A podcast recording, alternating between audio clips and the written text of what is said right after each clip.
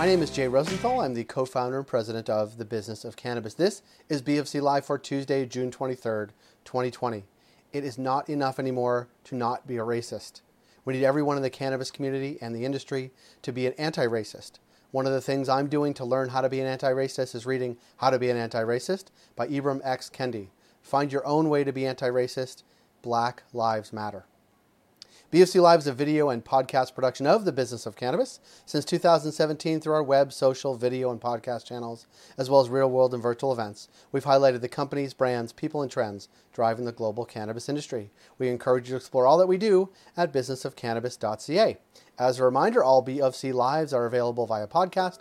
Wherever you get your podcasts, please subscribe and rate this podcast as well. That would be incredibly helpful. Today is Tuesday. That's our Benchmarks newsletter day from our friends at Cannabis Benchmarks. They dive deep into the online purchasing through the Ontario Cannabis Store through the data that OCS released last week.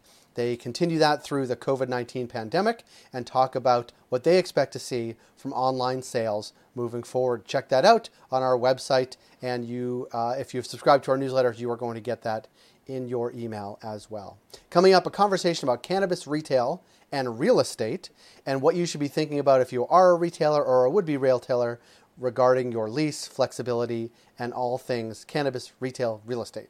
That uh, will be joined by Krista Raymer from Vitrina Group, a retail consultancy, and Patrick Gordon, who is an attorney at Blakes. Here's what else we're up to at B of C this week. Uh, yesterday, Lucas McCann from CanDelta, our official regulatory advisory um, uh, partners of Business of Cannabis Ask the Experts. That segment ran yesterday talking about cannabis retail density across provinces, an important and interesting conversation with Lucas. Last night we had a Cannabis Forward event, uh, courtesy of our friends in Alberta, uh, with sponsorship from Robic. It talked about supply chain productivity and revenue. We'll be posting that video of that event along today. Tomorrow, as always, we'll be joined by Liz Stahura of BDSA Insights. Uh, that's our we- regular Wednesday guest talking about their consumer insights that BDSA generates, an important and insightful conversation all the time. Check out last Wednesdays as well. Thursday, we'll be joined by Alison McMahon from our from Cannabis at Work, the official human capital partner of Business of Cannabis. And then Friday, we'll be with Denalio or Dynaleo. We're going to get the correct pronunciation. They just received their license from Health Canada. They aim to be a contract gummy manufacturer uh, which continues to be uh, an increasing size of the market here and actually throughout North America. Also on Friday, we have a Lunch and Learn series presented by our friends at Shopify with Robbie Madan. He's the Senior Vice President and Chief Information Officer of Alcanna. Alcanna is Nova Cannabis on their cannabis arm, and a great conversation about ecom. Uh, as well, follow us on Twitter, LinkedIn, Facebook, and Instagram, as well as our website, businessofcannabis.ca. Thank you to our partners, Cannabis at Work, Cannabis Benchmarks, CanDelta, and BDSA for their ongoing support. As always, we are protected by our partners at Alsit. This conversation with Krista Raymer of Vitrina Group and Patrick Gordon of Blakes is an important one about cannabis retail real estate. Enjoy and have a good Tuesday.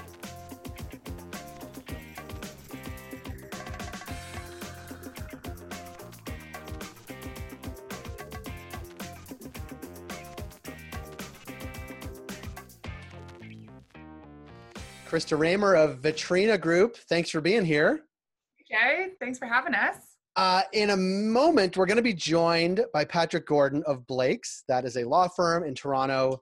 They've done work with cannabis retailers. Specific to Patrick's experience, he works with them on their space, on the real estate side. Uh, so, working with cannabis retailers on the real estate side. We talked last week or two weeks ago about the importance of real estate in a retail brand's strategy. What are you looking forward to talk to him about? I'm so excited to talk to him, mainly because last week we were talking about customer frequency, new customer acquisition, and spend. And one of the things that we think about at Vitrina Group with our clients is how does your brand translate into your store? So if the store is going to be the avenue for the narrative or the story to be told, what are the working pieces that need to happen? And the first thing of where that starts is with your lease and the agreement and the physical space. And that often gets overlooked. It's one of the things where it's like a check mark let's get it done um, and isn't always thought through in a way that will really help operate the store and build those kpis for you. Yeah and and patrick is a is a great and thoughtful guy. So should we get into it with him? Absolutely let's go. Great Krista Raymer, Patrick Gordon, thanks for being here. Thanks for having, having us. Uh, this is exciting. Uh, we have been having an ongoing conversation with our friends from Vitrina Group about cannabis retail, eh, especially during this ramp up, especially in Ontario, um, as we, I don't know, welcome dozens, scores, um, hundreds maybe of new stores into the realm. There's lots of things happening and they should be considering.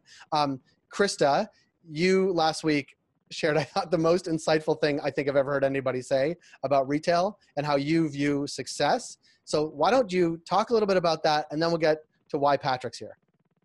Yeah, so last week we really identified three things that we can think about when measuring our success in retail stores, and that's frequency of customer visits, your new customer acquisition, so how often are new players coming to your space, and then also spend. And when we're thinking about the physical space, which is what I want to talk about today, we really want to think about like story and the brand messaging that comes from that physical space. And so those three kind of key indicators become uh, an assessment of how well that story is really being communicated. Yeah. And to communicate that story, you need a location. And in order to get a location, you need generally a lease. In order to get a lease and do it right, you need a lawyer like Patrick. uh, it's funny how cannabis retail always lends itself to lawyers. But but Patrick, you are uh, an attorney at Blakes. You work in regular retail on the legal side, um, and we're going to talk to you about cannabis retail and how it intersects with what Krista was talking about, because this is an essential thing uh, for big retailers, small retailers, mom and pop retailers, and uh, we can't wait to pepper you with questions. Sounds great. um, so, so Krista, I want you to ask the first question because um, as we think about this, we have uh, we have way more leases signed than we have stores opened. That's for mm-hmm. sure. Um, they are in locations, you know, any anywhere except for the cities that have sort of opted out. But they are many, many places. They don't even know where each other are necessarily. Where where leaseholders have they could be right next to each other. Christy, I want you to talk to Patrick, but but talk ask the first question. I want I have a, I have like a whole list of them to get through to Patrick. Yeah, Patrick, I'm going to put you on the spot. And one of the things that we think about a lot is what comes first, the chicken or the egg. And so it's like, is brand coming first or is physical space coming first? And then how do we send those messages kind of mutually back and forth? And so maybe you can talk a little bit from your experience about when you were chatting with retailers, are they bringing a brand to the physical space or are they finding a physical space and then building their brand? I think i've seen it both ways and i, I think that uh, you know every circumstance is different but um, what we always tell our clients especially if it's the first time we're working with them that, that are retailers is the lease lease negotiation process, notwithstanding that it ends up sort of being one document that you sign, it has multiple stages, and the, the early stage is usually either a letter of intent or a offer to lease stage. And if it's a letter of intent that is sort of non-binding, a little bit more wishy-washy, that's it is still a legal document, but you don't have to be quite as concerned. If it's an offer to lease, generally speaking, it's binding. If you never end up signing the formal lease, you're stuck with the offer to lease. It usually doesn't give you the right to just walk away because you didn't sign the formal document. And what's also relevant is that the stuff you care the most about as a retailer should be in that offer to lease so that when you get the, the big lease, if you will, the landlord either ought to have built that stuff in there or uh, your lawyer will feel very entitled to plug it in and say, we already agreed on those 10 things. So what I think is key is that you want to know what those things are, like going into it. You don't want to approach a landlord and work off of their standard documents and then think, oh, shoot, like we really need the right to, uh, you know, we have this crazy idea to change our storefront every six months and change our name, or I'm just sort of using silly hypotheticals. Your lease probably won't let you do that. So if you need the right to do that, or if there's a, some element of your brand story that needs to find its way right into the lease so you're not asking for permission or forgiveness. You you know you're entitled to do it. You'd want to get that in there as early as possible. So i think that kind of suggests that you want to have an idea of what your brand looks like and what things are really critical to you earlier uh, so that when you're sort of dealing with any given landlord you kind of can bring that to the table, uh, you know, in theory, tied with a bow for them to sign it. They never will uh, in the first instance, but uh, I'd be worried about trying to negotiate those things later because, you know, landlords don't like to be asked to do things after you've already entered into the, you know, you've negotiated a hundred things. They don't like to be told of the hundred and first after you've signed the document. That's a long way of answering your question, but I think that I think the more you know up front, the better you're going to be able to have a successful partnership because you've you've told them that from sort of day one. It's a, it's yeah, I think that like your brand story becomes really important, and then we have to be flexible and adaptable to the space and the community that is around it. And so those conversations with landlords can you tell me like what are some of those key pieces that they are looking out for i'm sure they're the business of space so there are going to be business pieces there but is there big wins that you see the cannabis industry bringing to landlords that maybe other retail environments haven't? I mean, I think that in the especially the run up uh, before the government introduced the um, the now sort of defunct like lottery process where people were sort of signing lots of leases sort of like kind of like it is today but the, the first go around.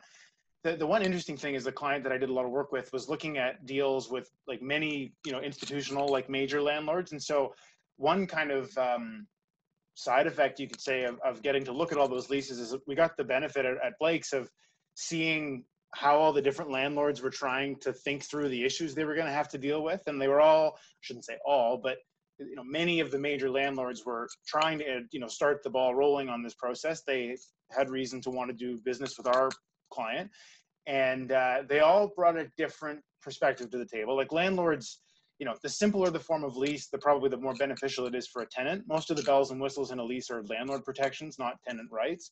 Um, so they would usually tend to be like adding things into their standard document. But it was it was interesting to see how they all approached it differently. There was definitely overlap, but there was definitely different different areas. So I think that and the, th- the things that they would flag are the kind of things that as a cannabis retailer you need to have on your radar. Like just to give a simple example, and, and you already mentioned it with the sort of co-tenants, like you know, third-party stakeholders in your store, like the the I don't know, senior citizen mobility device store next door to you might not be super pumped that that's who's coming in, but you're going to have to manage that. And your legal document is a part of that as well. Like landlords would ask for things like the ability to have landlord security guards at the store from like day one. And we tended to push back on that. And the sort of cheap answer I always gave to landlords councils was like, would you ask the LCBO to, to agree to that? And no. So I know this is different, but like you have to give them a chance to show that they're, you know, reputable retailers. So yeah, some of the dynamics uh, were definitely distinct. Um, and, and it's things like, yeah, dealing with your third parties, how the landlord is, you know, things they're worried about, about how the space is going to be used things like loitering that they're worried about. Like they don't, at, at, least many of them might not know. They may never have had a cannabis retailer, and it might just be sort of like, well, we want to make sure we're protected if the things we're worried about come to pass. And as a retailer, I think you want to show them, hey, we've thought of those things too. Here's how we address them in our existing stores, or here's how we plan to address them, and let's try to find a way to meet in the middle uh, to sort of if you've got a real issue once we open you can let us know and we'll try to fix it if you're not satisfied with how we try to fix it, here's what you can do, but not just immediate sort of draconian rights that are going to make our business not seem like an appealing place to, to, to come into. So that, those are some of the examples I think of how they've how they've they've worked. But another interesting thing that cannabis retailers say, and they're right, is that they can be huge drivers of traffic to to centers. Like maybe more pre-COVID, I think, in terms of in-person shopping, but you know, it's an exciting new industry particularly when there was going to be a really limited number of stores, it was a funny dynamic of like, we're not sure about you as a tenant, but they're like, but we also think you're going to be our best tenant. So it's kind of a, a difficult dance, you know what I mean? And so I, I think with, with, you know, great locations as, as you've been speaking about and are going to, and how important they are, like, you know, for, for landlords, it can be, you know, cornerstone tenants. Uh, so it is, it is a give and take the negotiations because it's, uh, it's a sort of unique circumstance that way. Um, may, may, I, Krista? Because because I, everything you said makes makes great sense, both from a, a retailer perspective, signing a lease, and from uh, a, a, you know a landowner sort of making that lease available. Um, and I think every day that goes by, landlords understand that the sky's not falling. They are good tenants, um, and and and not only the good tenants, almost everything they could probably think about is well covered within the regulations, right? And they're heavily regulated. I guess my question is that we've been in this period of um, you know COVID, and and the retailers have had to change dramatically how they actually do business, whether that's curbside, whether that's delivery, which doesn't affect the landlord necessarily. Um, but but how are landlords and tenants and uh, retailers actually thinking about that, and has it come up in your experience? And and the sort of secondary part is, um, you know, we're going to open up to. Well, I'll ask the secondary question afterward, but go ahead. Sure. Yeah. So I think like if if our interview was a um, like a, a, drinking game or a, a, whatever the equivalent is for cannabis, like the number of times I say the word flexibility would kind of be the, the trigger to take a drink or whatever. And uh, yeah, so I think that that uh, what I was telling retailers and what uh, the client that I did a ton of work for knew because they've done it in other jurisdictions is that contractual flexibility is is not the uh, sorry a it's not the norm in a commercial leasing circumstance but it is so valuable in this space. It's new, the regulations are changing, the government has, you know, made significant changes in, you know, almost no time frame a number of times already. So it's hard to know what's going to happen. So I think that what I like, you know, it's it's easy for me to say, it's harder to pull off for some tenants, but whatever flexibility you can get into your lease is worth its weight in gold if you can get a termination right, you're going to pay a fortune for it. But if you have to exercise it, worth every penny is, is my opinion. Because if you don't have one and you need to try to get out, you're you're asking and you're not you're not exercising rights, and that's a challenging circumstance for any retailer.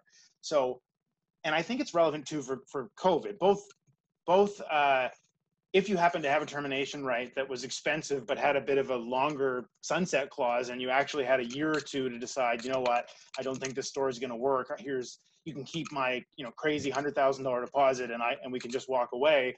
You might want to pull the trigger on that if you've got other locations you know going on, um, things like that. But the other flexible piece, and when I was speaking with a client uh, uh, earlier and just understanding what the this sort of landscape is looking for, looking like for them, one really interesting thing she noted was things like delivery, things like curbside pickup. You fulfill those orders differently as a retailer than you do uh, your storefront. So you might want the flexibility to to work change what you've got in terms of like you know maybe the store is smaller and the back is bigger. You probably can't do that in your in your sort of standard form lease. Like some retailers leases say you know you, the maximum office space you can have is 10% or something because the landlord wants a nice big store that invites people to come in. But like again, you know, if you're thinking about doing a deal now, you have to think about different types of flexibility beyond just like an on-off switch for your lease. And I think that if someone was able to go to their landlord and say, "Hey, we have the right to reconfigure our store," and we're finding that delivery has been really helpful, we need to do better at that in order to keep having this successful relationship. Uh, we're going to go ahead and do that, and you're not having to ask, but you're able to to tell. Like you'd love to have that right now. Again, easier said than done, but I think that flexibility is is different than it was at the outset, but it's just as important. I think even before COVID, we were starting to see the requirement of some of that flexibility come up. Like, or in traditional retail as well, is thinking about different terms, lengths of leases, when your right to renew comes up, what are those options looking like? And even to your point further about the actual layout of the store and if there are requirements within the lease regarding that, like we and so many of these businesses are going to be required to facilitate e-commerce what does that look like in the physical store and how much space do you need to make that happen?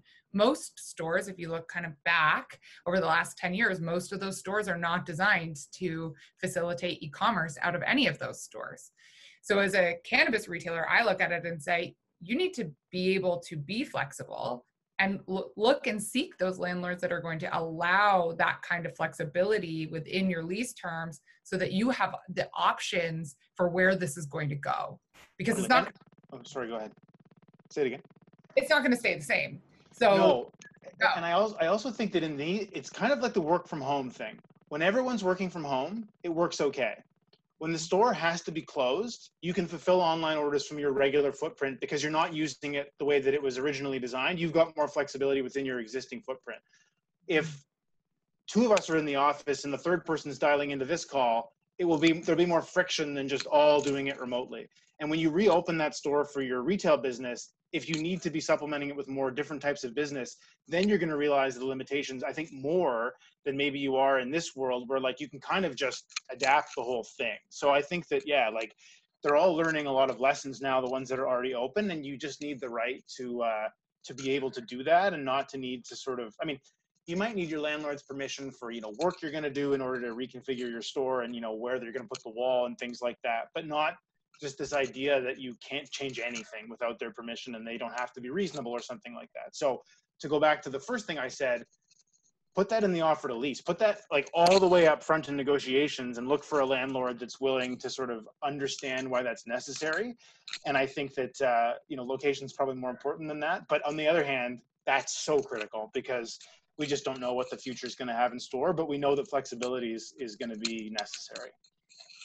It's fascinating it's I think this is fascinating. Like the whole, not that everything has changed, but but even if we are having this conversation non-COVID, like the flexibility part is super important because regulations change, right? And and, and what is de you know it's going to change whether there's someone next door or not next door, whether someone you know all those things are changing so rapidly. Overlay upon this sort of the idea that social distancing is now going to be a thing, certainly for the foreseeable future whether we're in it and out of it and all those things. And but I think what you said, Patrick, that the idea that there's going to be, you know, not everybody at home all the time, nor everybody walking around all the time, but this sort of blended model with yeah. these new operations is is actually something really interesting to consider, Krista.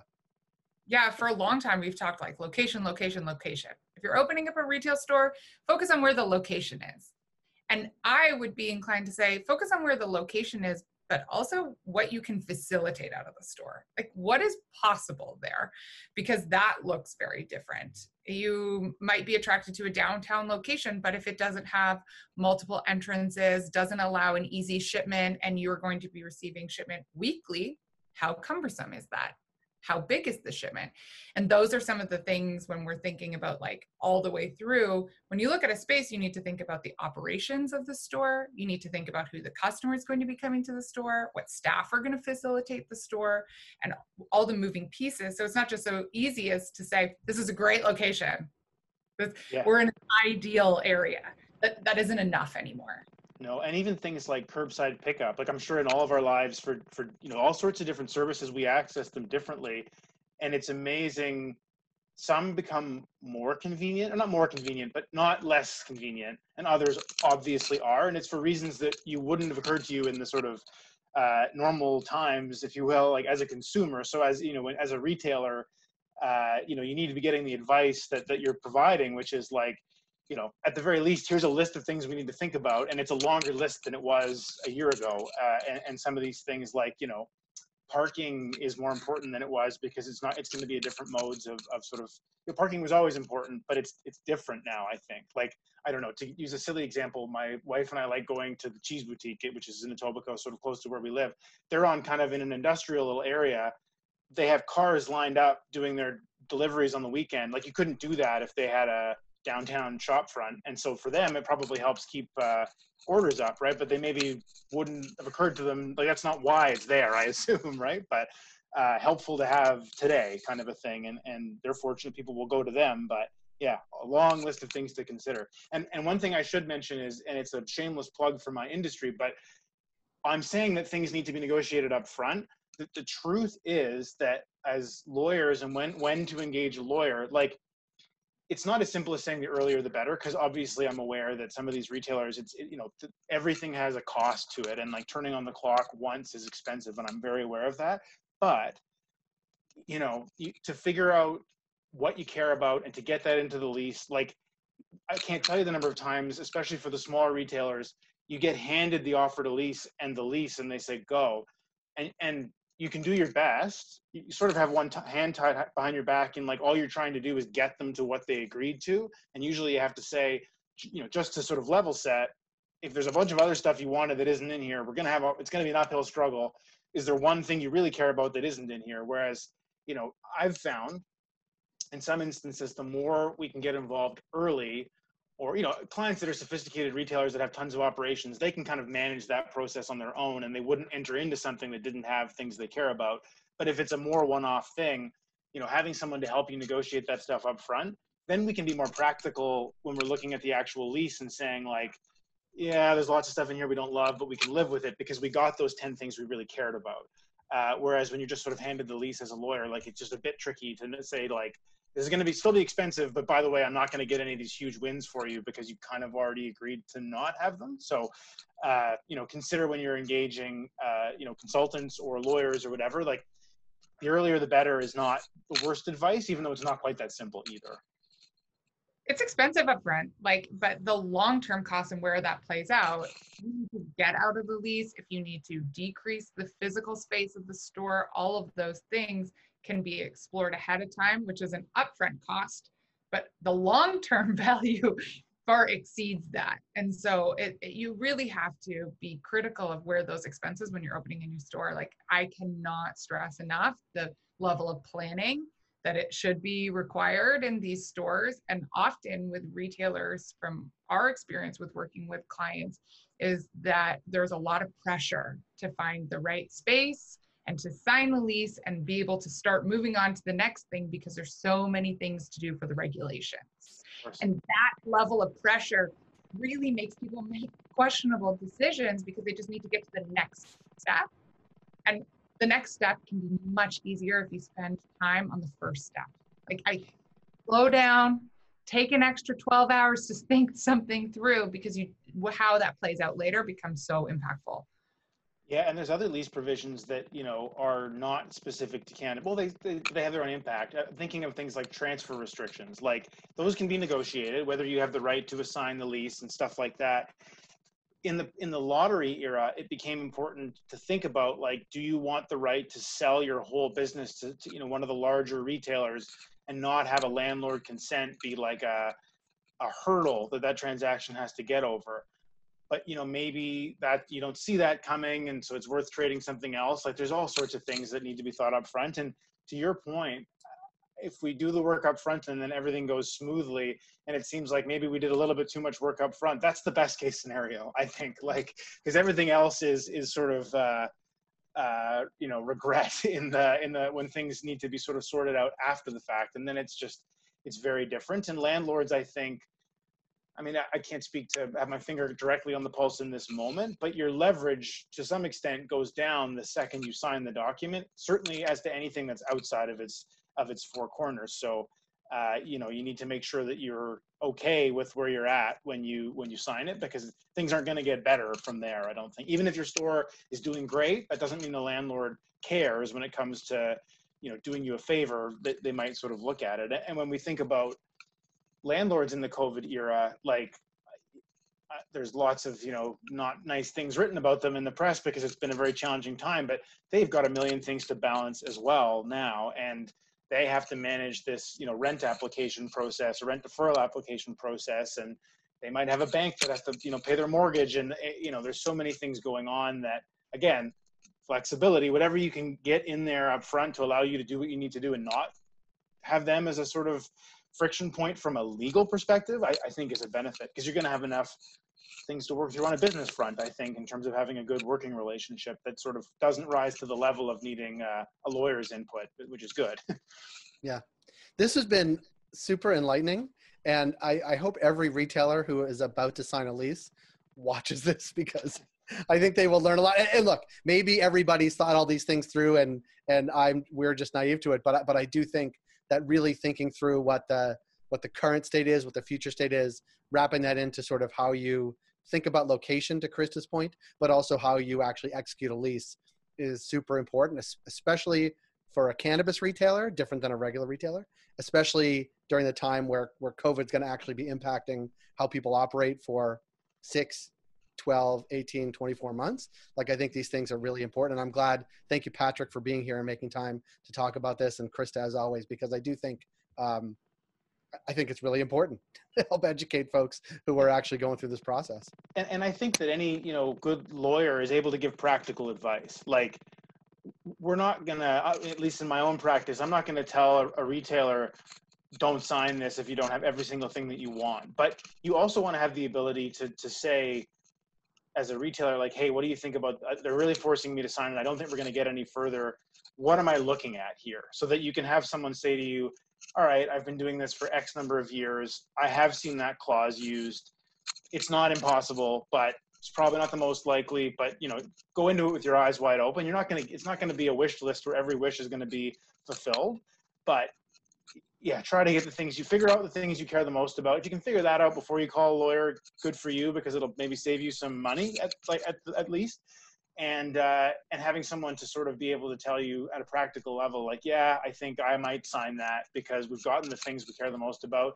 And look, there's going to be some things that are going to be the landlord's thing, uh, landlord's point. And you know, in terms of other things we advise clients on uh, outside of the four corners of that lease, you just want to think about the other stakeholders who are going to be there, your other tenants, the lenders potentially. Like I, I haven't, I can't remember seeing it, but you might want to give thought to whether there's any, um, you know, lenders that might have like a prohibition on uh, cannabis stores in a, in a center. I, I, can't remember seeing that, but it, you wouldn't want to assume that's that's fine. Maybe it's just getting comfort in your lease document that the landlord says, yeah, yeah, it's fine. I've I've run that uh, to ground.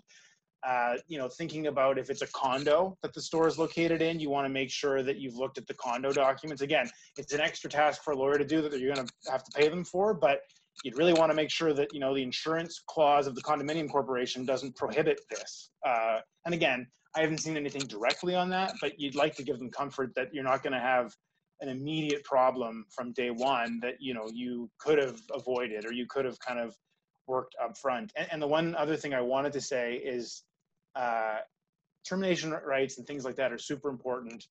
Um, when we first started doing it, there was a lot of like regulatory based termination rights that said, if I don't, I promise to try to get a license. If I can't get a license, I can terminate there's some ambiguity in the language. I've had clients have trouble terminating leases where we thought it was very clear, uh, and you know the landlords didn't agree. And I went in speaking to my client this morning in multiple jurisdictions, even in cases where the landlord gets to keep some huge security deposit, they're still not pumped that you're leaving because there's not anybody knocking on their door looking to take the space over. So no. even with a perfectly drafted termination clause, that doesn't mean it's going to be a simple matter to exercise it, but like you really want to make sure that you understand what you can and can't do. And in a perfect world, uh, personally, I think in a perfect world, you, you'd get them to a number that they, the landlord, are comfortable with, but, but have a unilateral right to exercise it, no questions asked. You know, you take the pain of the money you're not getting back, but there's no hurdles to prove that you were like entitled to terminate it, no risk of you know litigation about whether or not you've got this 10 year 5 year 3 year commitment going down the road but i've seen it be tricky to get out of things that look like they were pretty straightforward and and i'm just thinking of an example of when the government did a complete u-turn and put in place the lottery system i will try to get a license looks a lot different that day than it did the day before where it was a thought to be just like kind of an open process. So um, yeah unfortunately it's uh, very complicated and you need to sort of give thought to all these all these things. And uh, um, yeah and, and so it's yeah flexibility is key because like i've seen some crazy stuff unfortunately because you know the, the nature of a commercial lease is it's a fixed long-term commitment. And the nature so far of the retail cannabis industry in, in ontario anyways and i think in canada is that it's been disruptive and it's been regulatorily flexible and things have changed and people are having to be dynamic and those two things don't necessarily perfectly fit together. So, uh, you know, having good advisors is you're just trying to make the, you know, fit a square peg in a, in a square hole to a certain extent because you have to be ready to be charging in one direction as fast as you can and then start charging back the direction you just came from if, if that's what the regulations tell you to do. Yeah. Yeah. Well, if you had flexibility in the business of cannabis drinking game, you win today or lose, I guess. I don't know. yeah, it's a bit early to be winning, I suppose. So yeah, lose. well, well, Krista and Patrick, thanks for being here. Uh, Patrick, I look forward to connecting again because I, I think in six months or twelve months we're going to be in a, an entirely different kind of environment um, where flexibility will still be important, but we will have set people on a really good path. Thanks for thanks for having me. I you know it's it's interesting to cast my mind back to some of those things that happened a year or two ago, and in speaking to my client earlier about how things have gone, it's you know it's a crazy world out there, and it's it's interesting to hear people are having to be really dynamic and try to get their businesses up and running. And obviously, it's an industry with tons of demand in the, in the province and elsewhere. So I think it's uh you know it's a good cause, and we're happy to try to help people you know achieve that goal. It's a it's very satisfying when our clients have successful launches, and we're happy to do our little part. Great. Krista, thank you again for joining us from Vitrina Group, and we will connect with everybody down the road. Thanks very much.